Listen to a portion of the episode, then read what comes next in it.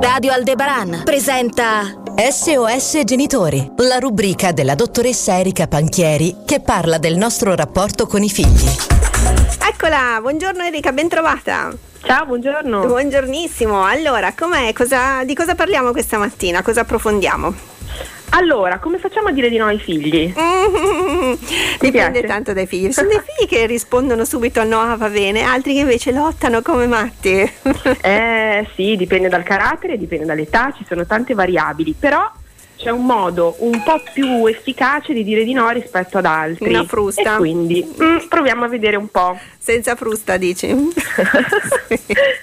Va bene. Allora, senti, L'altra volta abbiamo parlato all'inizio di regole, sì. poi di rinforzo, della famosa virgola, buona o cattiva, quindi di come poi chiedere di alzare un po' l'asticella, di fatto se ci pensi quella è un po' una critica, no? Sì. C'è una critica costruttiva rispetto a cosa migliorare. E su questo aggiungiamo solo che la critica, mi raccomando, la facciamo sul comportamento, sull'azione, non sulla persona. Sì. Quindi hai fatto una cosa cattiva, se vogliamo usare questo termine, non sei cattivo, sono mm. due mondi completamente diversi. Okay. Come costruire questa critica è una delle cose che impariamo con l'assertività, questo modo di comunicare che ci aiuta a tener conto dei bisogni nostri in prima battuta, ma poi anche dell'altro e fa un po' la differenza tra essere passivi e essere aggressivi. Sai, il passivo è quello che eh, non ce la fa a esprimere il suo disaccordo, a dire di no, sono quelli che dicono sempre di sì, quelli che mettono l'altro davanti a tutto e davanti a sé. L'aggressivo fa il contrario, mm-hmm. quindi ti dice proprio quello che ti deve dire,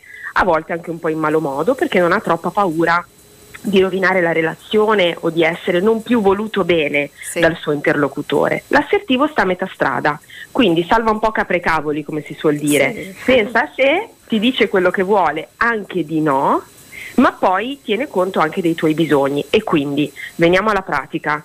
Eh, se abbiamo un piccolino, per esempio, che sta per prendere in mano una forbice che non deve usare e dobbiamo dirgli di no, eh, non è che per timore di non farlo arrabbiare eh, gliela lasciamo lo stesso, a volte sai cerchiamo di evitare anche un po' i capricci, un po' le scenate, sappiamo che non tiene bene il no, sì. no, gli diciamo di no, no perché e poi ti propongo una soluzione alternativa. Questi sono i tre step. Okay. No, perché no? Molto brevemente, eh, mi raccomando attenzione alle filippiche filosofiche sì. che non, non vanno non bene a nessuna età, no, a nessuna età perché o sono troppo piccoli per seguirle o se sono grandi non gli importa e non ti seguono. Okay. Quindi no, perché potresti fare quest'altra cosa, però possiamo fare in quest'altro modo, questa potrebbe essere un'altra alternativa. Quindi l'importante è aggiungere al nostro no e alla motivazione una proposta che possa in un certo senso distrarre dalla prima opzione gradita, ma in realtà dia all'altro il significato che però io insomma, ho capito che tu hai un bisogno e cerco di darti una mano a soddisfarlo in un modo più funzionale, più lecito e più fattibile. Va bene. Non è sempre facile in effetti questa cosa, perché a volte non ci sono alternative.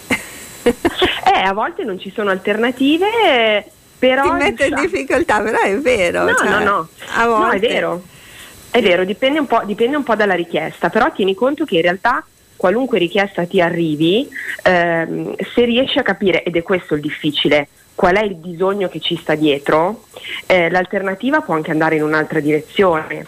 Cioè se la richiesta non è mh, legata ad un'azione che tu puoi assolutamente autorizzare e, alla quale magari non c'è una grossa alternativa simile che ti venga in mente, no? Questo può capitare, però qual è il bisogno che ci sta dietro? Cioè perché ti sta chiedendo quella cosa lì? Uh-huh. Eh, perché vorrebbe fare quella cosa lì? E a quel punto se arriviamo a capire quello, ed è questa la parte difficile, riusciamo a proporre un'alternativa che non sembrerà immediatamente un'alternativa molto simile, anzi a volte sarà una cosa diversa, ma proprio perché abbiamo capito il bisogno. Il difficile è lì per lì fare questa cosa qui, sì, cioè di sì. fronte alla richiesta. E allora qui arriva un altro, un'altra indicazione da tenere sempre a mente, non dobbiamo sempre rispondere al secondo, possiamo anche prendere il tempo e poi dire ok ne parliamo più tardi e allora ci lavoriamo un po' tra di noi e a quel punto arriviamo con una risposta okay. ragionata. Prendete tempo. e il tempo in effetti porta spesso buon consiglio, insomma. E siamo più lucidi, eh, no? Sì, hai ragione. Bello, molto bello. Possiamo chiudere qua? Diciamo che abbiamo detto delle cose importanti questa mattina. Mm, dai, un consiglietto l'abbiamo messo lì.